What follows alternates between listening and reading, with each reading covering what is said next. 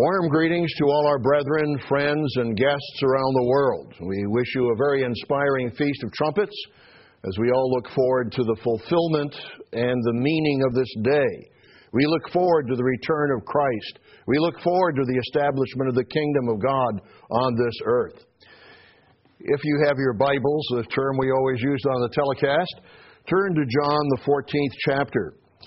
Our job is to prepare the world, the church, and ourselves for the coming kingdom of God, for the second coming of Christ. Years ago, I heard for the first time through Mr. Herbert Armstrong that Jesus Christ was going to return to this earth. I never knew that. I never heard that growing up in a mainstream Protestant church.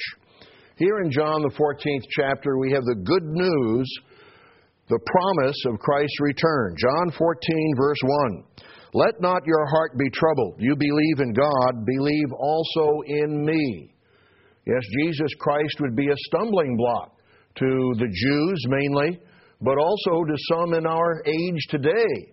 Some of God's people have stumbled at the name of Christ because they think of a Protestant Christ and they're not thinking of the Christ of the Bible, which we preach and whom we, that is Jesus Christ, we look forward to his return. And we pray for his return. And Jesus said, Believe also in me. In my Father's house are many mansions or abodes or dwelling places. In the temple, there were actually rooms in which the priests lived. If it were not so, I would have told you. I go to prepare a place for you. I go to prepare a place for you. We all know that Christ has called us to become kings and priests and judges in tomorrow's world. For if I go and prepare a place for you, I will come again and receive you unto myself, that where I am, there you may be also. When Christ returns, he's here on earth. And that's the good news. Back in 1959, all I could see was cosmocide. The superpowers of the Soviet Union and the United States had a great Cold War. And all I could see was a nuclear conflagration in which the whole world would be consumed. And then I learned that Christ was going to come back to prevent that. And it was good news to me. It gave me hope. Christ promises that He is coming again to this earth, and He's going to receive us to Him. That is good news. Let's turn to 2 Timothy, the fourth chapter, 2 Timothy 2. We ought to have that emblazoned on our mind. We need the vision of Christ's return. We need to be thinking of it regularly. In 2 Timothy, the fourth chapter, the Apostle Paul was speaking actually of his death, his forthcoming sacrifice, of his life. And he said in verse 1 of 2 Timothy 4, as he wrote to the evangelist Timothy, I charge you therefore before God and the Lord Jesus Christ who shall judge the living and the dead at his appearing and his kingdom. We know, as it says in 1 Peter 4:17, that judgment must begin with the house of God. We are all under judgment now, but judgment does not have to be a painful process. It can be an encouraging process, a growth process. Preach the word, be instant in season, out of season. Reprove, rebuke, exhort with all long suffering and doctrine. Some of God's people don't like to be corrected. But Jeremiah said, Correct me, O Lord, not in your anger, but with judgment, lest I be brought to nothing. That's in Jeremiah 10. No, God wants us to be reproved, to be corrected, to be kept on the right path to His kingdom. For the time will come when they will not endure sound doctrine. What a shame that some have gone after not sound doctrine, but speculation. We need the sound doctrine of God's Word. But after their own lust shall they heap to themselves teachers having itching ears. They want to hear something new, something exotic, something strange. And yet, God's people, God's ministry, have been teaching the fundamentals and the foundational truths for decades, for ages, and will continue to do so. And they shall turn away their ears from the truth and shall be turned unto fables. So we don't want to be taken astray or deceived. Verse 6 For I am now ready, the Apostle Paul writes, to be offered, and that the time of my departure is at hand. I have fought a good fight, and yes, it is a fight. We battle against false doctrine, we battle against temptations of self, Satan, and society. I have fought a good fight. I have finished my course. I have kept the faith. Brethren, we need to keep the faith. And as we keep this Feast of Trumpets, we are keeping the faith. We are following God's instructions in His holy word. Verse 8 Henceforth there is laid up for me a crown of righteousness, which the Lord, the righteous judge, shall give me at that day, and not to me only, but unto all them also that love His appearing. Do you want a crown of righteousness? I do. But what's required? That we love His appearing. And this Feast of Trumpets acknowledges and recognize, recognizes and looks forward to that time when we shall receive the crown of righteousness. Unto all them also that love his appearing. We have a hope, we have an expectation, we look forward to his appearing. You know, when I go out to other church areas, sometimes people will say, Well, welcome, uh, Mr. Ames. Glad to have you here. When Jesus Christ comes back, will that be your greeting? Will you welcome Christ with open arms? Do you love his appearing? The title of the sermon today is Welcome the King. We love his appearing. We anticipate it. We expect it. We look forward to it. In fact, we hunger and thirst after righteousness. We're looking forward to the time when the whole world will have the kingdom of God set up on earth, and Christ will rule it with a rod of iron, with love, with discipline, and with the help of kings and priests and judges who are right now in training. We need to be ready to welcome the King that is coming.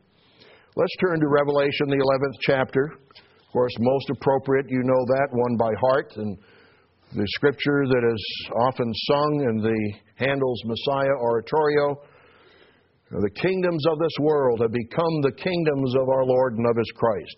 Let's read that in Revelation 11 and verse 15. This is the Feast of Trumpets, not just the seventh trumpet, but the six trumpets bring us right up to the culmination of that great event. Verse 15 of Revelation 11. And the seventh angel sounded, and there were great voices in heaven saying, The kingdoms of this world are become the kingdoms of our Lord and of his Christ, and he shall reign forever and ever.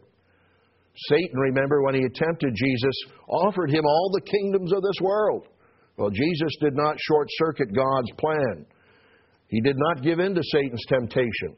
He waited and is waiting for the time when all the kingdoms of this world will be inherited by him and by us. The meek shall inherit the earth. Remember, he tells us in Matthew, the fifth chapter. Verse 16 of Revelation 11 And the four and twenty elders which sat before God on their seats fell upon their faces and worshiped God, saying, We give you thanks, O Lord God Almighty, which are and was and are to come, because you have taken unto you your great power and have reigned. God is omnipotent, He has all power. When you look out at the vast universe and see the billions of galaxies and the billions of stars in each of the galaxies, then you understand how powerful and how mighty God is and how tiny this earth is and by comparison. And we on this earth are like little tiny grasshoppers, as he says in Isaiah the 40th chapter. But while we are small as grasshoppers, we're made in God's image, and He has a great calling and a great purpose for you and for me. Now, how did the nations welcome Christ? How will they recognize Him? We need to welcome Him with open arms, but the nations will not welcome Christ. Verse 18 And the nations were angry, and your wrath is come, and the time of the dead or the nations that they should be judged and that they should give reward, that you should give reward unto whom? Unto your servants the prophets, and to the saints. Those who have God's Holy Spirit and are faithful are the saints. And them that fear your name. We've given several sermons on the fear and reverence of God. Who are going to be there to welcome Christ? Those that fear His name, who recognize the power, the authority, the office of God's name, small and great, and should destroy them which destroy the earth. And the temple of God was opened in heaven, and there was seen in this temple the ark of His testament. And there were lightnings and voices and thunderings, and an earthquake, and great hail. Now, the return of Christ will have many signs and it will recognize and will announce to the world the greatness of Christ coming and the announcement of the kingdoms of this world becoming the kingdoms of Christ, of God and of His Lord and of His Christ. Now, why are the nations angry, as it says in verse 18? Because they are deceived. And why are they deceived? Well, let's take a look at verse uh, Revelation 19, verses uh, 19 through 21. Because Satan has deceived the whole world, but he uses false priests, false religions, uh, false ministers to mislead people. Here we see the battle that takes place. The chapter 19 announces or reveals, describes the return of Christ. Revelation 19, verse 19. And I saw the beast and the kings of the earth and their armies gathered to make war against him that sat on the horse, against his army. So there is going to be a huge battle. All the armies of the earth will use all their weapons of mass destruction, their weapons, their space lasers, whatever they have, to try to fight Christ when he returns. Verse 20 And the beast was taken, and with him the false prophet that worked miracles before him, with which he had deceived them that had received the mark of the beast and them that worshipped his image. Isn't it incredible that some of our former brethren have gone after the mark of the beast? They're not keeping Sunday, they're not keeping Sabbath, they're keeping Sunday now. How outrageous! How incredible! These both, that is, the false prophet and the beast, were cast alive into a lake of fire burning with brimstone. And the remnant were slain with the sword of him that sat upon the horse, which sword proceeded out of his mouth, and all the fowls were filled with their flesh. They were deceived. Why were they deceived? There are some prophecies that have come out in other religions. There is the famous prophecy of St. Malachi. Uh, you'll find that in the Catholic Encyclopedia, the 1913 edition. Uh, you can find it on the web at catholic-pages.com. this particular prophet in the Catholic Church, and again, the Catholic Church uh, has some controversy over it, but the Encyclopedia 1913 edition writes this about the very last pope. The last of these prophecies concerns the end of the world and is as follows quote, in the final persecution of the Holy Roman Church, there will reign Peter the Roman. This is the predicted last pope, who will feed his flock in many tribulations, after which the seven hilled city, meaning Rome, will be destroyed, and the dreadful judge, with a capital J, will judge the people. The end. End of quote.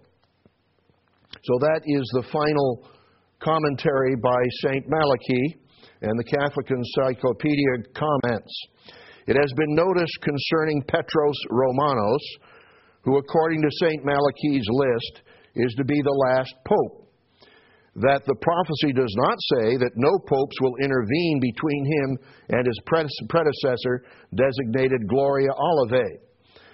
It merely says that he is to be the last, so that we may suppose as many popes as we please before, quote, Peter the Roman. End of quote. Isn't it interesting that the Catholic prophecy says the last pope will be called Peter the Roman?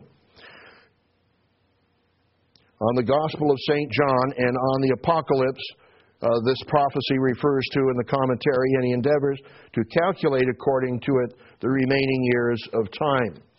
And then there is a chart which uh, the uh, prophecies give, and uh, let me just read this comment.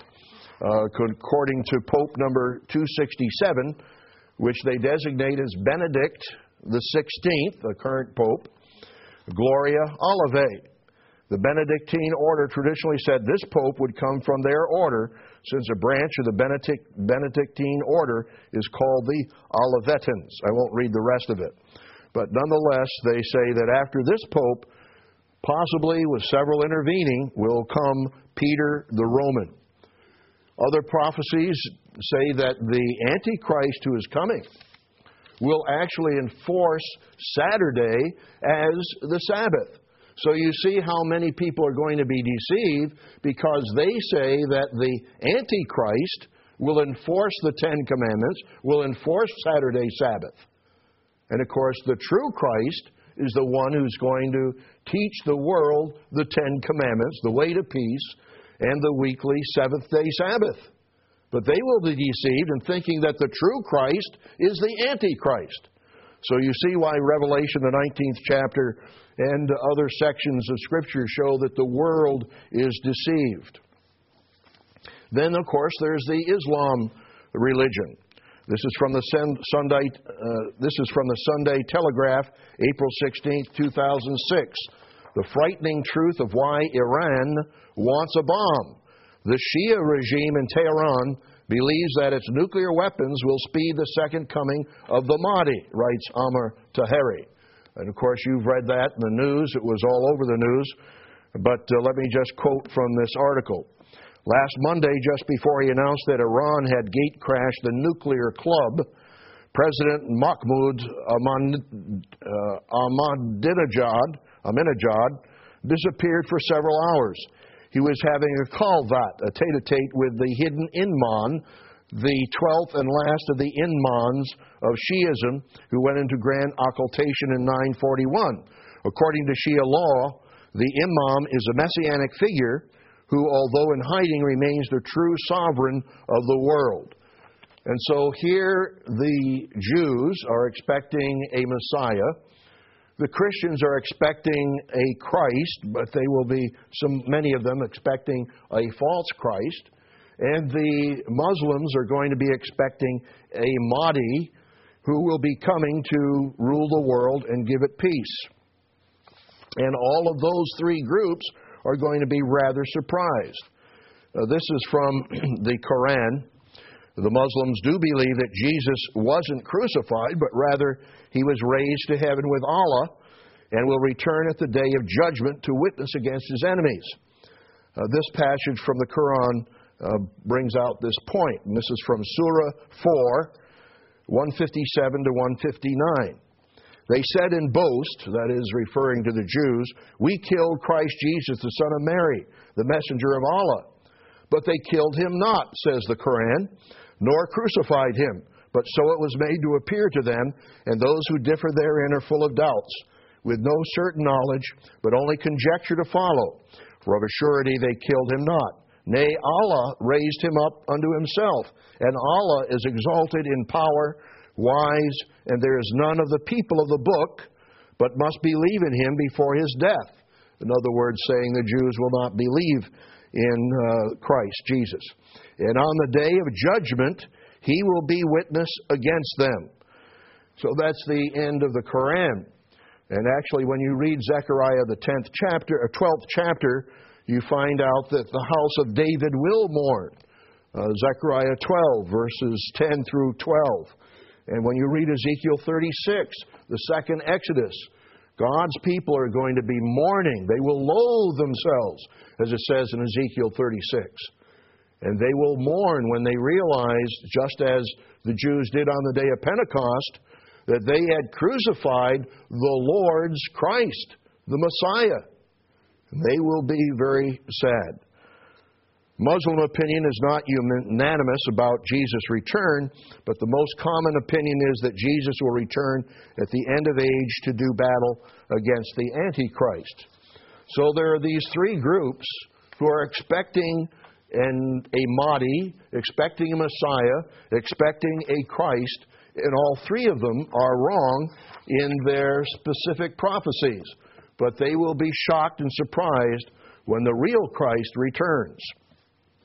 Now, let's uh, take a look at some other prophecies because we know on the Feast of Trumpets, we're looking forward to not only the last trumpet, but the six trumpets that lead up to it. We need to prepare, of course, for this time, not only the day of the Lord, which is the seventh seal or the seven trumpets, comprising the seven trumpets, but we need to prepare for the events mentioned in Matthew 24 leading up to the abomination of desolation. Let's turn to Matthew, the 25th chapter, Matthew 25. This day sounds an alarm for us, brethren. We need to be awake and alert, spiritually alive, spiritually watching. And Matthew, the 25th chapter, of course, gives us a warning as well. Matthew, the 25th chapter. You know about the 12, uh, 10 virgins. Matthew 25, verse 1. Then shall the kingdom of heaven be likened unto ten virgins, which took their lamps and went forth to meet the bridegroom. And five of them are wise, and five were foolish. They that were foolish took their lamps and took no oil with them. But the wise took oil in their vessels with their lamps, oil being a symbol of God's Holy Spirit. Are you renewing God's Spirit in your mind and in your heart every day? While the bridegroom tarried, they all slumbered and slept. And at midnight there was a cry made Behold, the bridegroom comes. Go you out to meet him. Mr. Herbert Armstrong felt that he was one who made that cry. And we are still continuing that cry to let the world know and to let God's people know the bridegroom is coming. Go you out to meet him. Then all the virgins arose and trimmed their lamps. Verse 8. And the foolish said unto the wise, Give us of your oil, for our lamps are going out. But the wise answered, saying, Not so, lest there be not enough for us and you, but go you rather to them that sell, and buy for yourselves. And while they went to buy, the bridegroom came. And they that were ready, they that were ready, are you ready now? Am I ready now? This day helps us, brethren, this day helps us, brethren, to be alert to our needs and to being ready and prepared. And while they went to buy, the bridegroom came, and they that were ready went in with him to the marriage, and the door was shut. Afterwards came also the other virgins, saying, Lord, Lord, open to us. But he answered and said, Verily I say unto you, I know you not. Verse 13, then, we need to mark in our Bibles, Matthew 25, verse 13. Watch therefore, for you know neither the day nor the hour wherein the Son of Man comes. And we know for some of our brethren who have, are sleeping in Christ, we look forward to the resurrection, which we'll comment on later in the sermon. But we realize that there are ministers, ministers' wives, brethren over the past many years who are now dead. They are sleeping in Jesus, as the scriptures tell us. And we look forward to their resurrection. We look forward to being reunited with them when Christ returns. But we must stay spiritually alive and alert and awake. Watch therefore, verse 13, for you know neither the day nor the hour wherein the Son of Man comes. We have to be prepared. But we need to know also the events that take place. The sequence of events help us to be alert to what is lying ahead, what is coming ahead. We have had a chart in our telecast, and you can check the uh, telecast number 273, Framework for Prophecy. As we brought out in that particular telecast, there are four basic events that take place over three and a half years. You know the framework of prophecy. There's the Great Tribulation, which is mentioned in Matthew 24, verses 21 and 22. Well, I just turn back the page here. And then verse 29 of Matthew 24 immediately after the tribulation of those days shall the sun be darkened. So you have the great tribulation, and what we call the heavenly signs, also brought out in Revelation 6 as the sixth seal. And then following that, what happens? Then you have the day of the Lord that follows after that. That's brought out in Joel, the second chapter, verse 30, as I recall. So you have great tribulation, heavenly signs, and the day of the Lord. And the Feast of Trumpets represents the day of the Lord. All seven trumpets take place during the seventh seal, which is also the day of the Lord. Now, there are four events that take place at that time. Let's turn to Revelation 11. We'll quickly review those. God wants us to know what lies ahead. As we, well, mind, well, I had it in my scriptures, but my notes, but let's read it right now in Revelation 1 and verse 1. The revelation of Jesus Christ, which God gave unto him to show unto his servants, not to hide, but to show unto his servants things which must shortly come to pass. And he sent and signified it by his angel unto his servant John. And then there is the blessing that we've emphasized so many times in verse 3. Blessed is he that reads. Some people are just uh, afraid or reluctant to read the book of Revelation. But if you want a blessing, and Jesus says, Blessed is he that reads, and they that hear the words of this prophecy, and keep those things which are written therein, for the time is at hand. We need to be awake and alert and knowledgeable of the sequence of events. Blessed is he that reads, Revelation 1 and verse 3. Let's turn to Revelation, the 11th chapter, and quickly look at those four events that continue over the same three and a half year period that begins roughly, and we'll go back more specifically later on in another chart, but begins roughly with the abomination of desolation and then the great tribulation that begins uh, 30 days after that. Revelation 11 and verse 2. But the court which is without the temple leave out, and measure it not, for it is given unto the Gentiles, and the holy city they shall tread under foot forty and two months.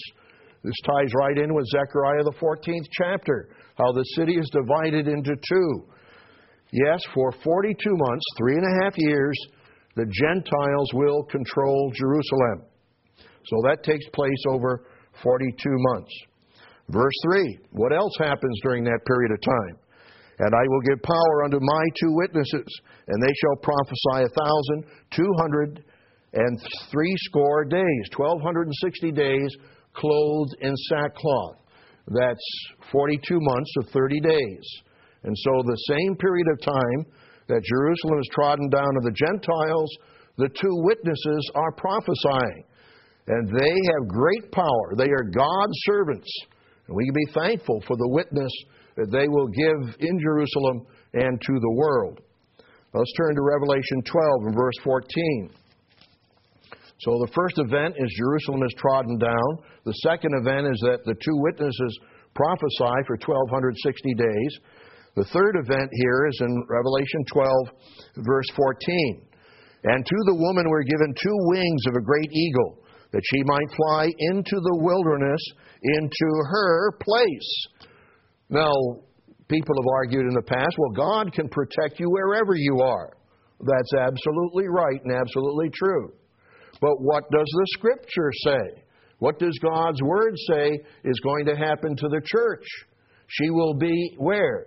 In the wilderness, into her place. Not places, but her place, where she is nourished for a time and times and half a time from the face of the serpent. A time in biblical language is equivalent to a year. So you have a year, two years, and half a year, or half a time, which is again equated to three and a half years. So the church is in the wilderness the same three and a half years that Jerusalem is trodden down and the two witnesses are prophesying. There's a fourth event, the next chapter, Revelation 13 and verse 5. And there was given unto him a mouth speaking great things and blasphemies, talking about the beast. And power was given unto him to continue forty and two months. Now, this happened typically in the Middle Ages, 554 to 1814. But the final representation, the final fulfillment of this will be during that same three and a half years. The beast continues 42 months. All of those lead up to the second coming, which we've already read out in the previous chapter, uh, Revelation 11 and verse 15. So we need to be aware of those events. The Great Tribulation lasts for 12, two and a half years. The Great Tribulation lasts for two and a half years. Then come the heavenly signs and the day of the Lord, one year, to cover this whole period of three and one half years. Now, there are other specific signs that God gives us I think most of you are aware of them. Let's turn to Daniel, the 12th chapter. Daniel 12. And on this Feast of Trumpets, we need to know the sequence of events. What happens? Daniel, the 12th chapter. Now, some have mistakenly said, well, these uh, days, the 1335 and the 1290 and uh, the 1260, or the time times and a half, which he mentions in verse 7 of Daniel, the 12th chapter, all start at the same time and end on different times.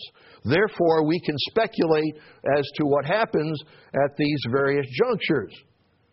That is totally wrong because if that were true, Daniel would not be resurrected until other people have been resurrected.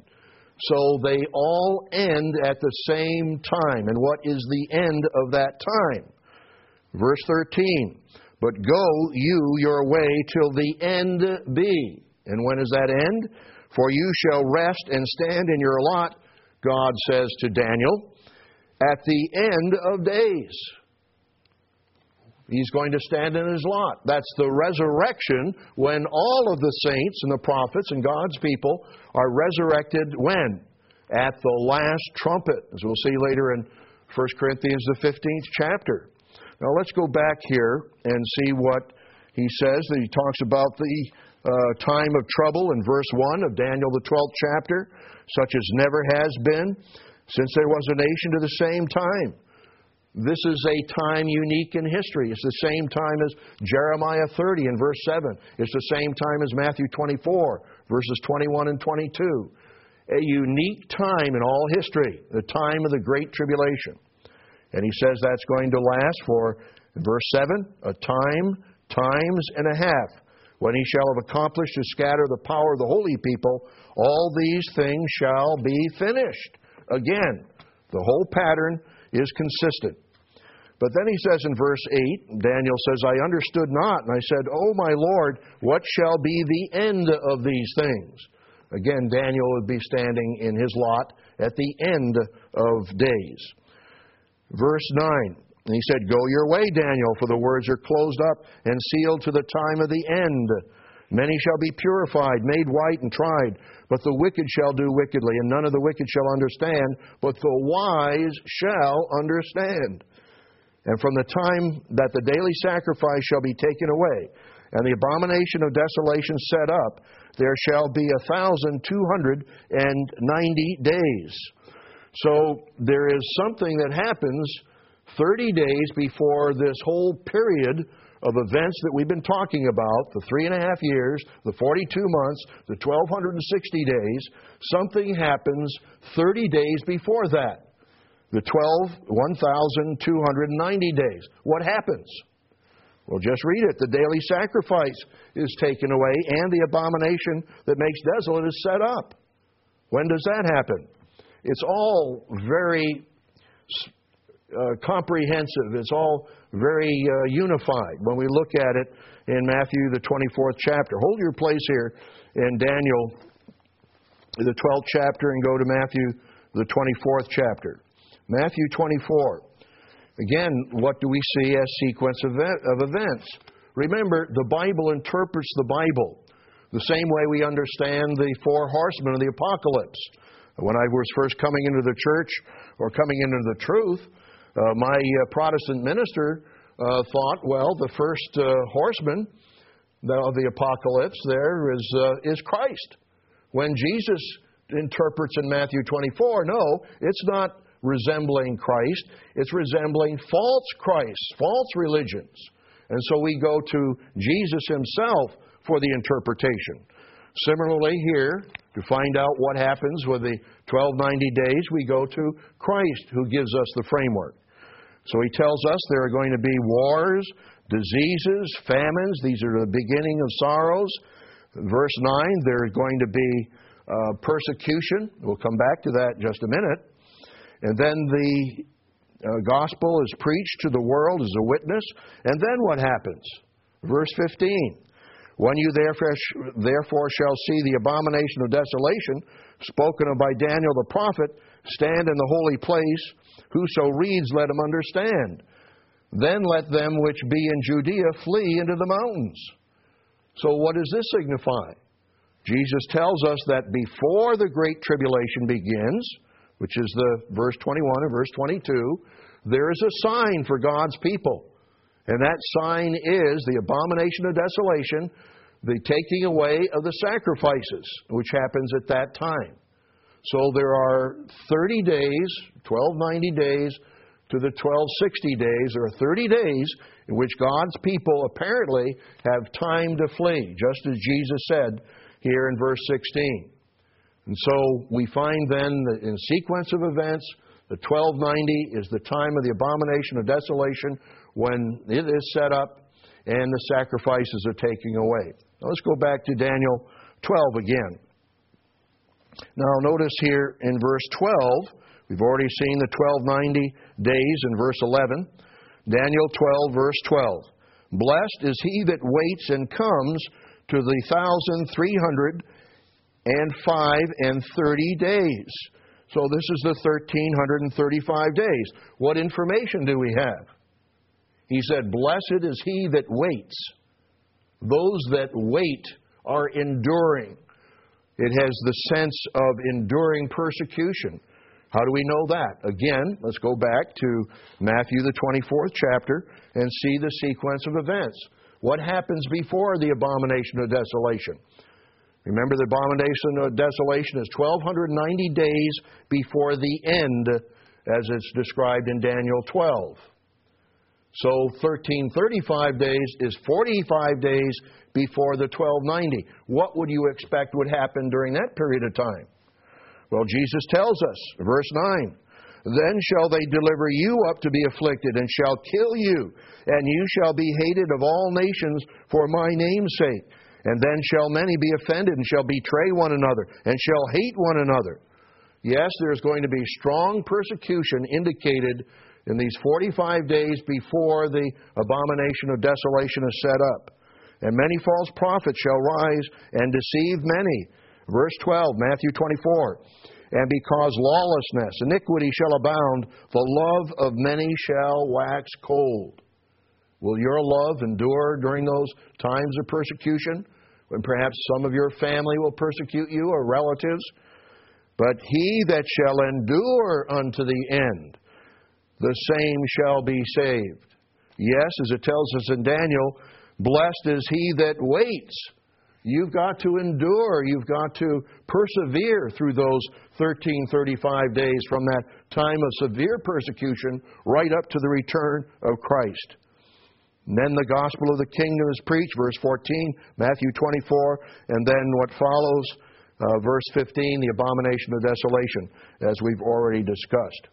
So you can take a look at that chart and you understand then that you have the 1335 days, you have the 1290 days, which gives 30 days from the time of the abomination of desolation until the beginning of the Great Tribulation. Now let's notice one other factor here, and that is the day of the Lord. Let's turn back to Isaiah, the 34th chapter. Isaiah 34. We brought this out on the telecast several times in describing the framework of prophecy. Isaiah 34 and verse 8. Isaiah 34 and verse 8. Talking about the day of the Lord. For it is the day of the Lord's vengeance. Remember, we'll, we'll take a look at that. The day of the Lord, the last year preceding the return of Christ, is the day of the Lord's vengeance and the year of recompense for the controversy of Zion. Uh, Isaiah, the 13th chapter, also gives us an indication there. Isaiah 13, uh, starting with uh, verse 6. Howl you, for the day of the Lord is come. It shall come as a destruction from the Almighty. And then it talks about the heavenly signs in verse 10 and 11 of Isaiah 13. And verse uh, 13 I will shake the heavens and the earth, and the earth shall remove out of its place. Well, let's turn now to Revelation, the sixth chapter. Revelation 6. So let's understand, brethren, that as Mr. Armstrong explained for years, that the Great Tribulation is Satan's attack on the church and on Israel. But the day of the Lord is God's vengeance and day of wrath, as we've just read. So we find here in uh, uh, Revelation, the sixth chapter, talking about the uh, sixth seal, the day of the uh, heavenly signs, verse 12, Revelation 6. I beheld when he had opened the sixth seal, and lo, there was a great earthquake, and the sun became black as sackcloth of hair, and the moon as blood, and the stars of heaven fell to the earth. Uh, even as a fig tree casts her untimely figs when she is shaken of a mighty wind. And the heaven departed as a scroll when it is rolled together. And every mountain and island were moved out of its place. When is this? Remember, this is just before the great day of his wrath. Verse 16.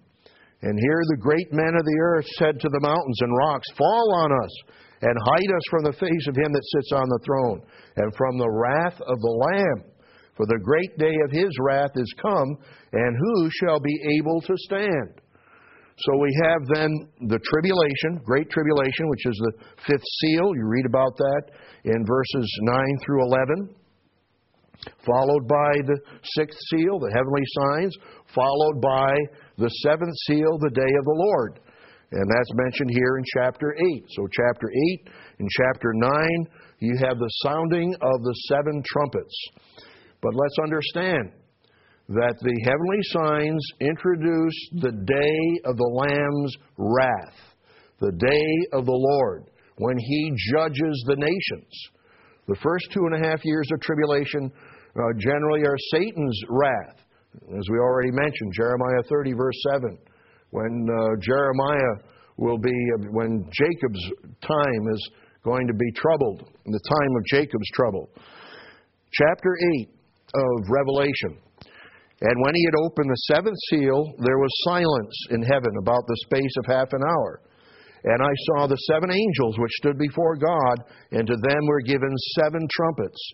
So this day, this Feast of Trumpets, brethren, reminds us not only of the seventh trumpet, but all seven trumpets. And they warn us of the day of the Lord. God's people will be in protection, be in a place of wilderness the place of safety, as we call it, or her place, as we read in Revelation, the 12th chapter. But here we find that the seven trumpets are going to be uh, symbolic of plagues that, and judgments that God pours out on the nations. The first four are more ecological in nature, where the waters become poisonous and bitter. And the fourth angel sounded, and here again, a third part of the stars and moon and sun are, are darkened. Then we have the last three angels that sound. Chapter 9. Chapter 9 and verse 1. Excuse me while I have a bit of tea here. And the fifth angel sounded and saw a star fall from heaven to the earth. And here were power given to this uh, group that, like locusts coming out of the earth, verse 3. And it was commanded that they should not hurt uh, the grass of the earth, neither any green thing or tree, but only those men who have not the seal of God in their foreheads. Remember, we didn't read that, but chapter 7 talks about those being sealed in their foreheads with the seal of the living God. And verse 5 To them it was given that they should kill them but that they should be tormented five months, that they should not kill them, but be tormented five months. As uh, Mr. Meredith brought out in a recent sermon and telecast, these are probably biological and chemical warfare that elements that kill and poison and uh, more torment than kill. And their torment was as the torment of a scorpion when he strikes a man. And in those days shall men seek death and not find it, and they shall desire to die, and death shall flee from them. And the shapes of the locusts were like horses prepared unto battle, and on their heads were, as it were, crowns like gold, and their faces were as faces of men. We did a World Tomorrow telecast back in the 80s, and uh, we commissioned an artist to do a trans, transformation of helicopters into locusts. And when you look at those helicopters, they, in a sense, with their stingers and with their missiles, uh, look like these uh, locusts as described here in Revelation. And they had breastplates, verse 9, and as it were, breastplates of iron. And the sound of their wings was as the sound of chariots and many horses running to battle. And had tails like scorpions, and their stings were in their tails, and their power was to hurt men five months. So we know that this day of the Lord, this period of seven trumpets, is at least five uh, months uh, in length and in time. So it's very clear here. Then we go on to the next one. The uh, fifth trumpet is the first woe. woe is an expression of grief. Verse 12 One woe is past, and behold, there come two woes more hereafter. The sixth angel sounded, and here comes this great army from uh, east of the Euphrates. So you look on a map, as we've brought out in the telecast several times, the Euphrates River starts in Turkey and comes out through Iraq and empties into the uh, Persian Gulf. And so you find here that all of that territory east of the Euphrates is very significant in end time prophecy. And the number of the army of the horsemen were 200,000,000. So they were prepared to do what? Verse 15 to slay the third part of men. I mean, the hundreds of thousands that die of starvation, the thousands that are killed in genocidal conflicts even today, will pale in comparison to this time of judgment on the nations. And he said, Out of their mouths, the end of verse 17, issued fire and smoke and brimstone, almost like a nuclear fire going out. By these three was the third part of men killed, by the fire and by the smoke and by the brimstone which issued out of their mouths.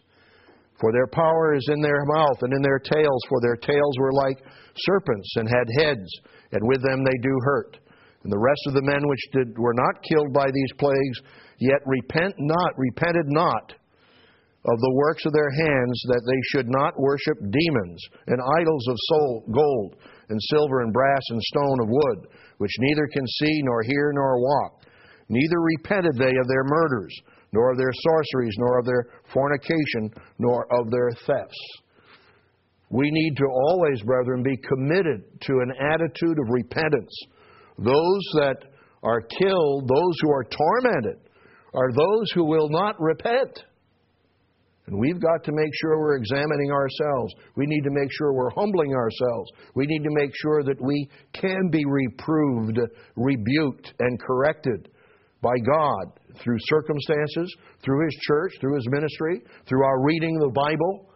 That we are teachable, and we must remain teachable. We must remain in a state of mind which we will always repent, that we will always be able to repent and to humble ourselves before God. So here we find out in the eighth and ninth chapters that you have the seven trumpets that, that blast during that particular period of time. We've already seen that the nations are not going to be very happy when the announcement is made in Revelation 11 and verse 15. So, how are we going to be ready to receive Christ when that announcement is made? We will all rejoice to know that the next major phase of God's plan is coming into action. And that finally, after these 6,000 years of man's experimentation with his own kind of religions and education and institutions and science and business that have gone astray, will now be re educated, will now be transformed, that a new world is coming a world to come that will not be under angels, but will be under Christ and the saints. We look forward to that time. The nations were angry, as we read in Revelation 11, verse 18. But we need to be welcoming. We need to be rejoicing. We need to, as the Apostle Paul said, love his appearing. Let's turn back to Exodus, the 20th chapter, and see how God's people reacted at the presence of God. There have been specific times on earth when God actually set foot on earth in the presence of the eternal, in the presence of the God of the Old Testament. Remember the time in Genesis, when the eternal and two angels appeared to Abraham and said, Shall I share with Abraham what I'm about to do? Seeing he's going to be Lord of the earth and inherit the earth. And he was, of course, explaining what was going to happen to Sodom. And Abraham negotiated with the Lord. And God made certain promises to Abraham at that time. Remember the time that the Eternal wrestled with Jacob. And of course, the first coming of Christ, God was on earth. Emmanuel, God with us. And this great event, the seventh trumpet, will announce that Christ is coming. God is going to be on earth. His feet will stand on the Mount of Olives in that day. as we read in Zechariah the 14th chapter. So God is coming to earth. How did God's people react to the presence of God in Exodus the 19th chapter? Verse 16 And it came to pass on the third day in the morning that there were thunders and lightnings and a thick cloud upon the mount, and the voice of the trumpet exceeding loud. Of course, this was Pentecost weekend, but God used trumpets to get announcements, to wake people up, to warn them, so that all the people that was in the camp trembled. And Moses brought forth the people out of the camp to meet with God, and they stood at the nether part of the mountain. And the trumpet sounded long, verse 19. And of course, the people were frightened so much so that later on, after God spoke to them, that is, the one who became Jesus Christ, spoke to them the Ten Commandments in chapter 20, they said to Moses, chapter 20, verse 19, Speak you with us, and we will hear, but let not God speak with us, lest we die. And Moses said, Fear not, for God has come to prove you, and that his fear may be for your faces, that you sin not. We need that awe and that reverence always towards God, because he's going to reward those who fear him. Let's turn to the first coming of Christ. God has set foot on this earth several times in history. And of course, the great event of Christ's first coming, the fulfillment of many, many prophecies, was brought about in the birth of Christ. Now, when did that occur? Luke, the first chapter, we find an inspiring section here of the announcement of the Messiah. Hundreds of, or dozens of, not hundreds of prophecies about the Messiah showed that he was going to come, that he would be born of a virgin, that he would be betrayed by 30 coins of silver, that he would enter Jerusalem on a donkey, that he would be speared in the side and pierced, and that he would be spit upon and ridiculed. And all of those prophecies came to pass. But here we find this awesome and wonderful occasion which is uh, misused during the so called Saturnalia or Christmas time. And there were shepherds abiding in the field, verse 8 of Luke, the second chapter, keeping watch over their flock by night.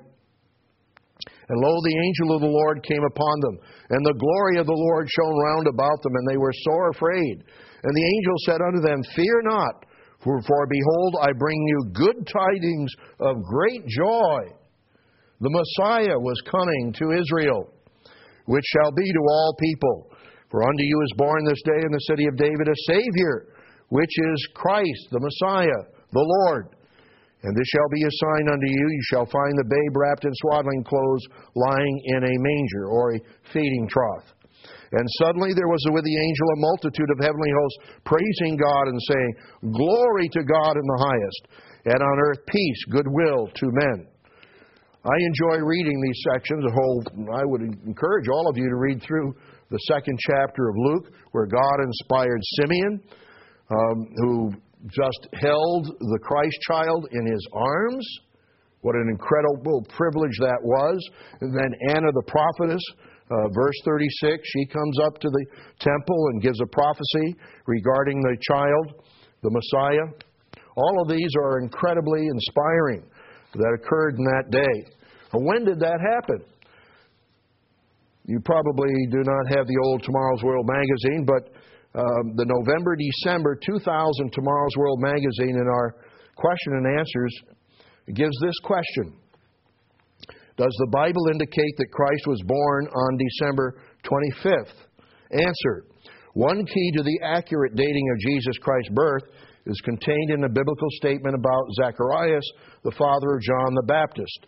In Luke, we are told that John's father was of the division of Abijah, Luke 1, verse 5. I won't go through the whole answer here, but when you figure out when that course was, and when John the Baptist was conceived, and then Jesus was conceived six months after John the Baptist, and you know when uh, John the Baptist was born, and when uh, Zacharias, John's father, was in the temple, then you can figure out when Jesus was, that is, the season Jesus was born.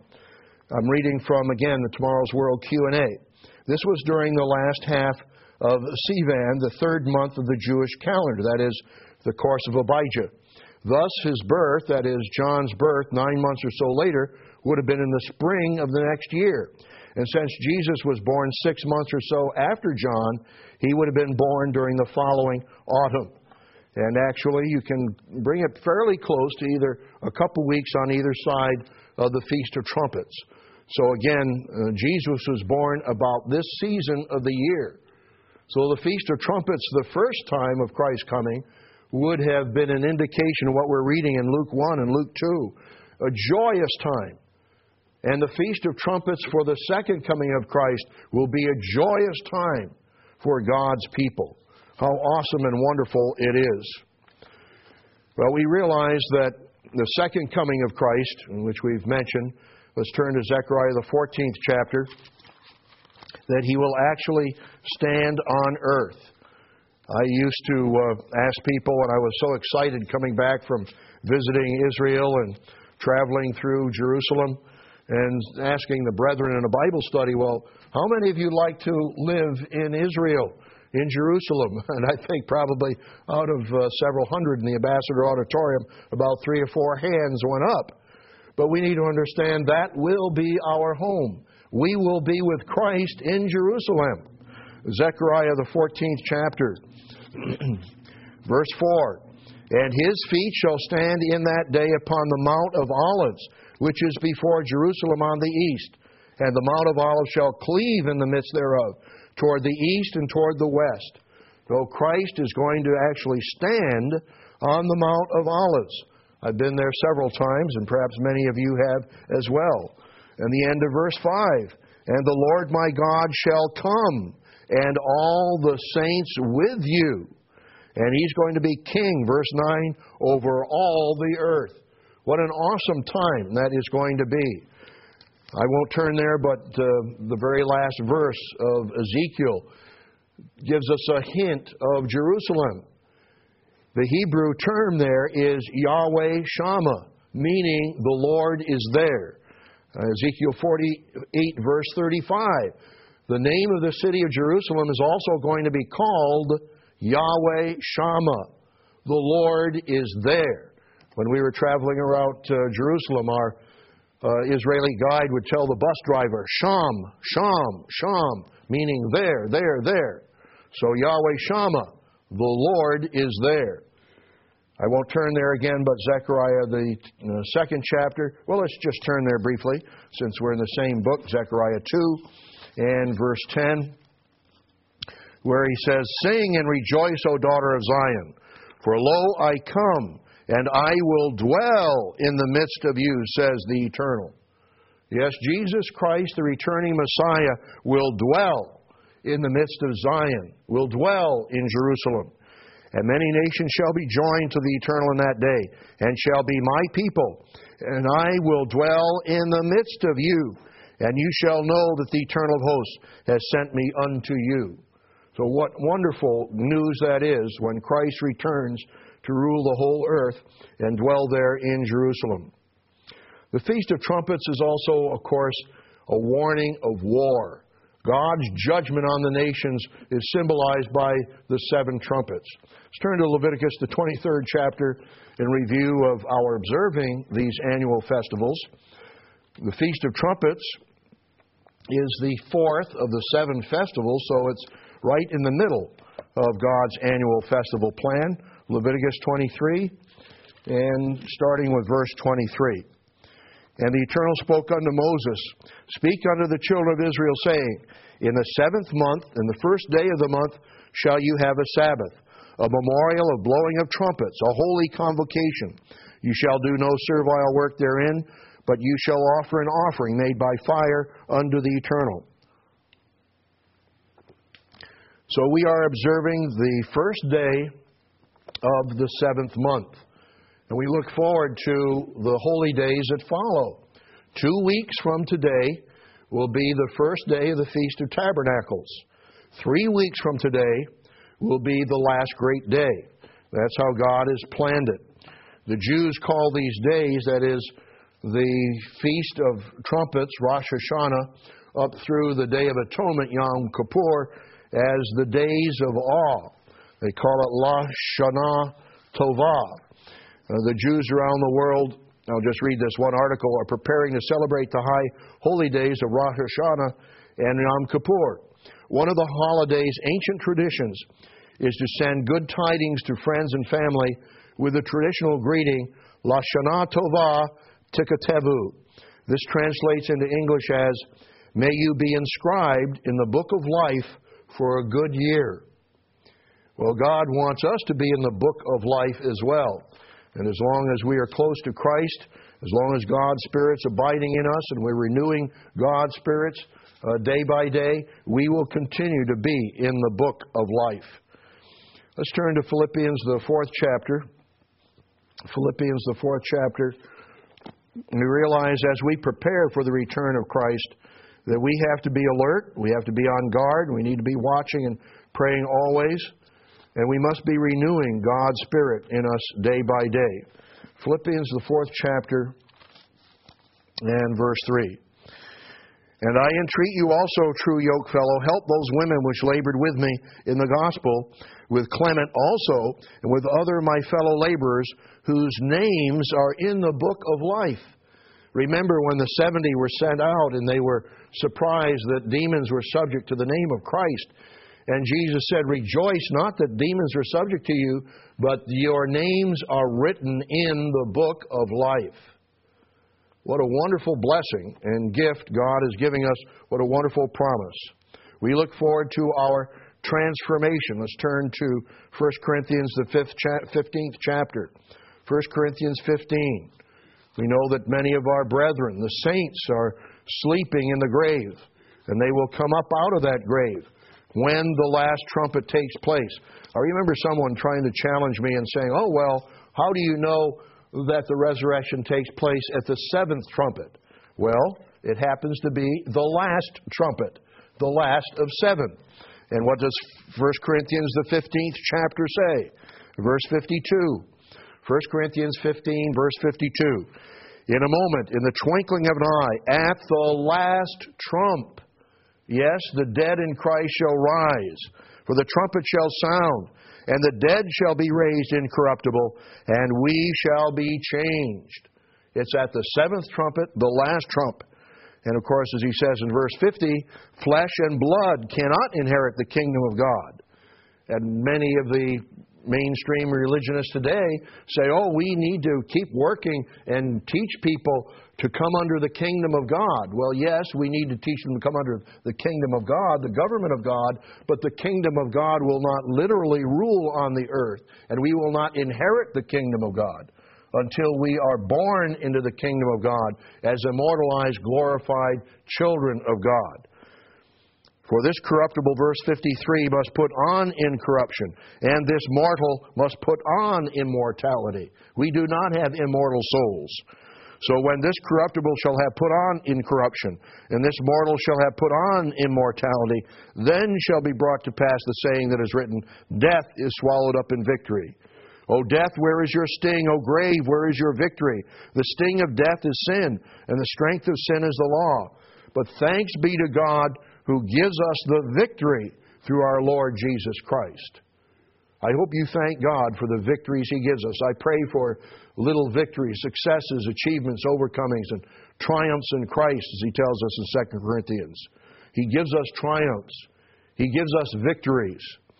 And remember this exhortation, this last verse of 1 Corinthians 15, verse 58. Therefore, my beloved brethren, be you steadfast, unmovable, always abounding in the work of the Lord. Those who have gone astray, those who've gone after teachers because they had itching ears, or those who have not, not had their heart in God's work, and they've not recognized what God has called us to do. He's called us to prepare the way for the second coming of Christ. We have to prepare ourselves, the church, and the world always abounding in the work of the Lord, for as much as you know that your labor is not in vain in the Lord. No, we look forward to the time when we will be with Jesus Christ, when we will be transformed from flesh to glorified spirit beings. Let's turn to Philippians, the third chapter. Philippians 3.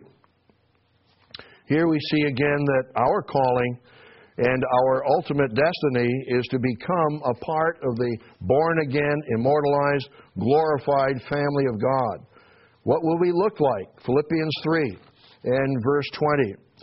For our, con, uh, our conversation or our citizenship is in heaven, for whence also we look for the Savior, the Lord Jesus Christ. Are you looking for Christ's return? Who shall change our vile body? That it may be fashioned like unto his glorious body, according to the working whereby he is able even to subdue all things unto himself. No, as it tells us in Revelation 21, there'll be no more pain or suffering or death to those who are born into God's kingdom who have that glorious body. Turn ahead to Colossians, the third chapter, just over a couple pages. And I always love this scripture of many hundreds of scriptures.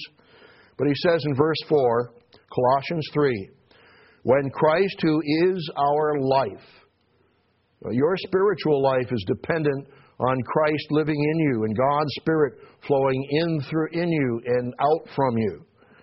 When Christ, who is our life, shall appear, then shall you also appear with him in glory. The wise shall inherit glory, it tells us in the Proverbs. But Christ is our life and we will appear him with glorified bodies, no longer that vile body we just read about in Philippians 3 and verse 20. The king is coming, and he tells us to watch and pray always, as you know in Luke 21 and verse 36. He wants us to be doing his work. And we have a lot of work to accomplish, and we need to keep enduring to the end, as we read earlier. We need to keep loving Christ, loving our Father, loving one another, and not getting bitter and not getting not getting deceived as well. So the king is coming, and we need to pray for more laborers to go into the harvest. The trumpets awaken us to watch. They call us to uh, be spiritually alert and awake. And Christ is going to continue to work through us that we can fulfill the mission He's given us the Ezekiel warning to warn our peoples, as we have been doing and will continue to do through the telecast and through the booklets and through the internet and through Tomorrow's World magazine. We look forward to the Feast of Tabernacles. We look forward to the last great day. We look forward to the Day of Atonement coming up soon. So, brethren, let's prepare spiritually. Let's prepare physically. Let's thank God that Jesus Christ is in charge. Let's thank God that Jesus Christ is coming soon. And we've been given an awesome privilege, an awesome calling, and an awesome gift of God's Spirit, and of course, the gift of His Son to pay for the sins that we've committed, to pay for our penalty. So pray for His return. Turn finally, brethren, to Revelation, the 22nd chapter, Revelation 22. And as you know, I've asked in some of my sermons, do you know what the very last verse in the Bible is? It's a wonderful verse because God gives us comfort and encouragement through it. Verse 21 of Revelation 22 The grace of our Lord Jesus Christ be with you all. That is His blessings, that is His mercy, His pardon, His unmerited gifts and blessings. So may God's favor be with all of you as we look forward to the fall festival. Verse 20, the Apostle John writes, He which testifies these things says, Surely I come quickly. Amen. And what does John respond? Even so, come, Lord Jesus. Brethren, I hope that that's our prayer on this Feast of Trumpets. Let's continue to do the work. Let's grow in the grace and knowledge of Christ. And let's love His appearing. Let's help the world prepare for the greatest event since creation. Let's all be praying, Your kingdom come. And even so, come, Lord Jesus. May God bless you all on the remaining time of this Feast of Trumpets, on the Day of Atonement, the Feast of Tabernacles, and the last great day. May God bless you all.